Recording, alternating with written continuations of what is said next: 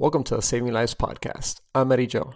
Today's the 12th of December of 2020, and the article that I'm going to be using as a citation, and definitely something that you could use to verify all my work, was published just last month in the Journal of Intensive Care Society.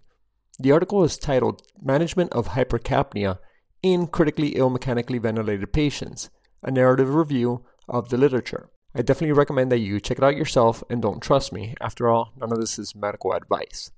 But for those of us who are in the ICU, especially those of us taking care of patients caught up in this pandemic, we have learned that certain patients, once you put them on the ventilator, can be quite challenging to both oxygenate as well as ventilate. For the uninitiated, the whole purpose of mechanical ventilation is to be a band-aid of sorts for the patients who can't get oxygen through their lungs or get the carbon dioxide out of their lungs. And we're being quite precise with our wording here when we say we cannot ventilate someone. Well, that means that we can't get the CO2 out of them, and they go into what we call hypercapnic respiratory failure. When we cannot oxygenate these patients and their PaO2 is low or their SaO2 is low, being SaO2 being on the SATs, these patients are in hypoxemic respiratory failure. When you say you cannot oxygenate these patients, there's a combination of these two, of course, and some patients are intubated because of hypercapnia, and some just go ahead and develop hypercapnia while they're on the ventilator. Long story short is that it gets quite tricky, and we need to be very, very intentional with our methods on these patients because we could actually end up causing further harm if we make a mistake. So a mistake is definitely not something that's tolerable in my book. I will disclose that I cannot go into every single nuance and detail of mechanical ventilation. After all, this is just a podcast that's only a few minutes long, usually to learn how to run mechanical ventilation appropriately. And well, you know, it takes years of training and a lot of reading. I can't do all this on this podcast. So that's why I say, don't trust me. This is meant to be more so of a quick guide and a jump off point for you to do your own personal deeper dive. This is not medical advice. The problem with these patients who become hypercapnic is that it induces a respiratory acidosis. Patients try to compensate for this respiratory acidosis due to the increase in carbon dioxide by increasing their own serum bicarb. For this, obviously, you need some kidneys to sort this out, and also this does not happen overnight. As a side point, many of you may already know this, but for those of you who don't, if you want to be able to recognize a patient with chronic hypercapnic respiratory failure, you know, one of these CO2 retainers, one thing you could do is note what their serum bicarb level is on the date of admission. As many of us know, normal serum bicarb is usually between 22 to 26. When these patients arrive at the hospital and their serum bicarb is in the 30s, say 36, 38, even in the 40s, they're most likely underlying chronic retainers. Generally speaking, I suspect that they have either underlying COPD, obstructive sleep apnea, obesity hypoventilation syndrome, a combination of the three, or other differentials. These days, we're seeing a lot of patients with hypercapnic respiratory failure. In other words, patients who we cannot ventilate in our current pandemic population. We're using to try to help out these patients ARDS strategies to help oxygenate and ventilate. So some of the things you need to know about strategies for ARDS management of patients is that we have learned that using low tidal volumes are beneficial for patients with ARDS. What we try to use is 4 to 6 cc's per kilogram of ideal body weight and set that as a tidal volume. Then we set the respiratory rate according to hit our desired minute ventilation. Minute ventilation is an equation, which is respiratory rate times tidal volume. It's really, really not complicated at all because you can see the respiratory rate that the patient's actually breathing and you set the tidal volume on the ventilator. Normal minute ventilation is usually between 5 to 8 liters per minute. So these are a bunch of little nuggets that you're getting that could hopefully help you manage your patients at least a little bit better. Obviously, this is not all-inclusive data that I'm giving you here. If the patient is found to be hypercapnic, in other words, the PCO2 is elevated on the blood gas, that means that we're not able to blow off enough carbon dioxide. We aren't ventilating these patients well enough. And we have various strategies that we could attempt to correct this hypercapnic respiratory failure. Many of us have those stubborn pounds that seem impossible to lose, no matter how good we eat or how hard we work out. My solution is PlushCare. PlushCare is a leading telehealth provider with doctors who are there for you day and night to partner with you in your weight loss journey. They can prescribe FDA-approved weight loss medications like Wegovy and Zepbound for those who qualify. Plus, they accept most insurance plans. To get started, visit plushcare.com/weight-loss. That's plushcare.com/weight-loss. In my practice, I allow for a term called permissive hypercapnia. To me, this means that I allow the CO2 to climb to a point where the body develops a respiratory acidosis. Each clinician has their own threshold as to what they accept for permissive hypercapnia, but I honestly have no qualms with the pH hitting 7.25 on these patients. Obviously, hemodynamic stability is the key. Some patients will not tolerate that pH. Every patient is different. Other patients will tolerate pHs less than 7.25. Remember, every patient is different. And when you get these patients who you're having a hard time oxygenating, hard time ventilating, I mean, this is the definition of critical care. Obviously, this is not medical advice. But this strategy of using permissive hypercapnia is encompassed in this whole lung protective strategy that's described in the literature. Going back to these landmark papers in critical care, we need to go back to the ARDSNET papers, which is ARDSNET, ARDSNET, where they found that using 6 cc's per kilogram of ideal body weight is crucial to prevent ventilator-induced lung injury. We also need to keep the plateau pressures under 30 on these patients. Some people don't know what a plateau pressure is. I definitely recommend you look it up, but your butt-kicking RT can teach you how you could obtain these numbers from the ventilator. Permissive hypercapnia came to be when they realized that trying to obtain the perfect blood gas by increasing the pressures necessary to ventilate the patient actually ended up causing harm to our patients. And this is something we should never do. We should never cause harm to our patients. Now, there are schools of thought out there that say that the hypercapnia is actually beneficial to the patients, and I'm not going to get into the arguments for and against this. Instead, let's go ahead and dig into the strategies mentioned in the cited papers with my own takes on them. First, let's look at the ventilator changes for hypercapnic respiratory failure, starting off with miniventilation. As I mentioned earlier, miniventilation is respiratory rate times tidal volume. Some ventilators will have this information listed on the screen, so you can eyeball this number and keep an eye on it. It definitely makes life a lot easier. The number, as I mentioned before, is hopefully between 5 to 8. For ARDS patients, you really don't have much wiggle room with regards to the tidal volume. As I mentioned before, this should be set at 6 cc's per kilogram of ideal body weight or less. So that leaves you with the respiratory rate knob as the one that you could turn. And when I say you, I mean the respiratory therapist. They're the owners of the vent, and you really, really shouldn't touch them. Although I must admit that I love turning the knobs and pushing the buttons, but I always tell my friendly neighborhood respiratory therapist. Notice how I'm not talking about ventilator modes here. I'm not talking about PRVC, sys control, volume control, SIMV. I'm not talking about ventilator modes here. That's honestly a conversation for a different day, and that would take several hours for me to get through. And I'm also not going to get through all the waveforms and all that jazz. Just know that you can adjust the respiratory rate, and that could be a quick way of increasing your miniventilation and therefore help correct the hypercapnic respiratory failure that your patient is currently enduring. But obviously, there's some nuance that goes with this because there's a lot of nuance to all of this. And again, I will say again, this takes years to master. Okay, don't think that this podcast is going to be your end-all be-all. Hopefully, it's going to stimulate your thought process to try to go down this rabbit hole because it's a lot of fun. But one of the things you also need to look at is the I to E ratio, and that is your inspiratory time to expiratory time ratio. Typically speaking, our I to E ratio, and when I say ours, I mean yours and mine right now who are spontaneously breathing, is at about 1 to 3.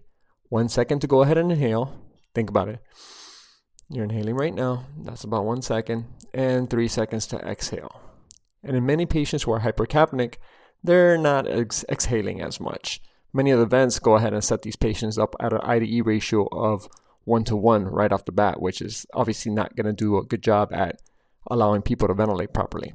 So you may have to go ahead and shorten the inspiratory time to allow for some more expiratory time so that the patient could blow off more CO2. Or you could just go ahead and extend the expiratory time.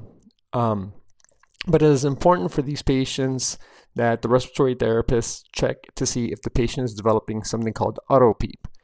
And this is also called breath stacking. In other words, their E time is not long enough, so you need to shorten their I time a little bit more. This question always comes up on the boards, and this is an aside, okay? This is just a little pearl for those of you who are going to take your internal medicine boards, emergency medicine boards, or critical care boards, because it always shows up. You have a patient who is on the ventilator, they're asthmatic, and all of a sudden, they arrest while they're on the vent or they become hemodynamically unstable. It asks, what should you do?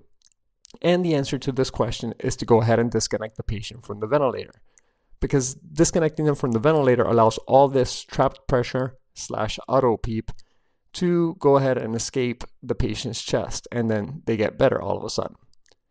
But before I diverted to that board question, there are other tricks that you could do, such as optimizing your sedation and sometimes even reaching for a paralytic. Obviously, you're going to paralyze your patient after they're under deep sedation to help ventilate the patient better and help them set up on the ventilator properly. Remember, all these patients who are in ARDS, severe respiratory failure, hypercapnic, etc., they're really, really trying to fight to blow off their CO2, okay? And nobody wants to be on a vent. A lot of these patients are just not adherent to the ventilator unless you deeply sedate them. So another strategy that we could use to improve the ventilation of these patients is actually to recruit more lung. And increasing the PEEP is another strategy that we could use to improve ventilation. It's okay if you didn't think about this one at first, but try to follow along. But I will say I'm not going to talk about driving pressure and lung compliance here. Again, I can't talk about all the nuance. You can look that up for yourself if you're really, really interested in doing it. Again, I'm just trying to fix the problem right off the bat for these patients when you really, really can't ventilate them. When you look at basic ventilator settings, we all know the ways that we could increase the oxygenation is to turn up the PEEP and turn up the FiO2. And if we want to go ahead and increase ventilation, as I mentioned before, you could either increase the respiratory rate or increase the tidal volume. There's obviously a lot more to that than what I'm going to describe here, but bear with me. PEEP helps to recruit the alveoli by popping open the either atelectatic or consolidated alveoli. All of a sudden, these alveoli, which one wasn't able to ventilate from, is all of a sudden open. So therefore, they're able to oxygenate a little bit better from them, as well as ventilate a little bit better from these alveoli. When I go ahead and I place patients on APRV, for example, which APRV is short for airway pressure release ventilation, it's a mode that I've discussed before on the website, but not before on this podcast. And you have to be careful with this mode of ventilation and oxygenation, but you need to be careful with patients who have hypercapnia. And again, I'm not going to go through all the nuance of APRV. I typically don't put any patients on APRV if I'm having a very, very challenging time ventilating them, because this tends to get worse before it gets better. There are patients who you place on APRV with a baseline, say, PCO2 in the 70s, and then after several hours on APRV, their PCO2 is now in the 50s. Well, you might ask yourself, what in the world just happened here? And it turns out that APRV helped recruit those alveoli, that weren't recruited before, and now the patient's hypercapnic respiratory failure has all of a sudden, I can't speak today, it has improved. So it's a different strategy that's mentioned in this article and one that I have used myself in the past with great success. And then we have the strategy of proning these patients. And most of us who work in the ICUs are currently doing this as standard of care for patients who have PF ratios less than 150, who are on mechanical ventilation, because that's what the ProSeva trial went ahead and showed us, that by proning patients, we could improve oxygenation as well as ventilation in these ARDS patients. So it's another helpful tool. Also keep in mind that the longer you keep people proned, the better it is. Usually speaking, it has to be about 16 hours that you keep people in their prone.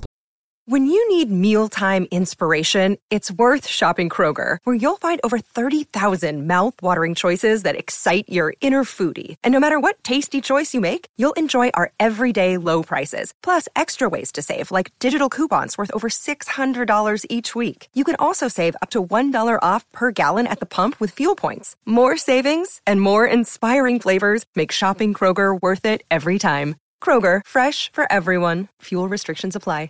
Positioning. So now I'm going to mention one of these things that I do not personally like, and I think it might be completely wrong in patients who have hypercapnic respiratory failure, and that's the idea of putting these people on bicarb drips.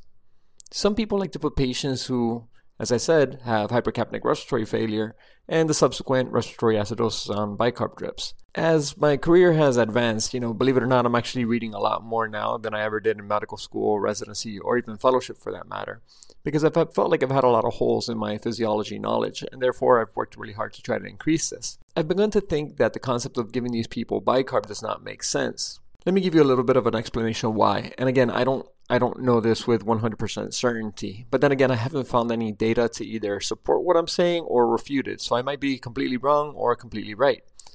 But the shorthand is that bicarb is ultimately metabolized into carbon dioxide and water.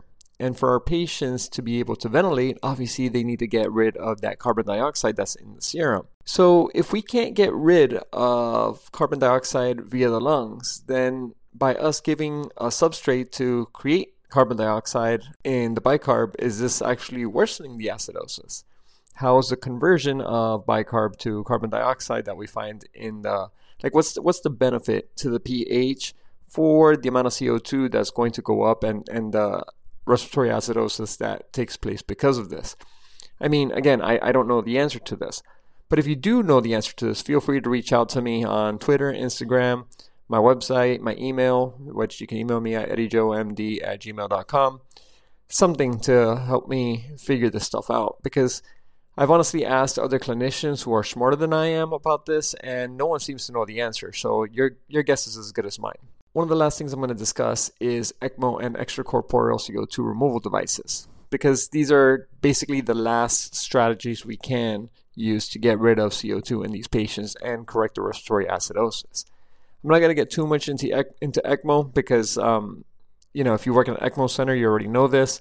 If you are not in an ECMO center, how you make adjustments to the ECMO circuit in order to ventilate the patients better is going to go way over your head when I start talking about sweep gases and all that. But other institutions have these things called extracorporeal CO2 removal devices. I've never worked at one of these places. If you do this, please let me know what you do at your institution, because I like to learn a little bit more about it. I won't go into it too much here, but you can check out more in the cited article, which again is free. But this seems to be concluding up things in hypercapnic respiratory failure. And obviously I didn't go up into absolutely everything in these patients because, it's cumbersome to do so via a podcast. But I do hope that you were able to learn a thing or two about how to manage these patients who are on mechanical ventilation. Please check out the cited article. As I mentioned, it's free to download. Don't trust me, it's in the show notes. Please do all that stuff. If you're listening to this on Apple Podcasts, I would greatly appreciate a 5-star review as it helps the podcast grow. If you're watching this on YouTube, a thumbs up, share, subscribe, like with your friends, go to EddieJoeMD, check out everything that I have listed there. Again, thank you all very much for your support. This has been a fun ride, everybody. Have a great day. Bye.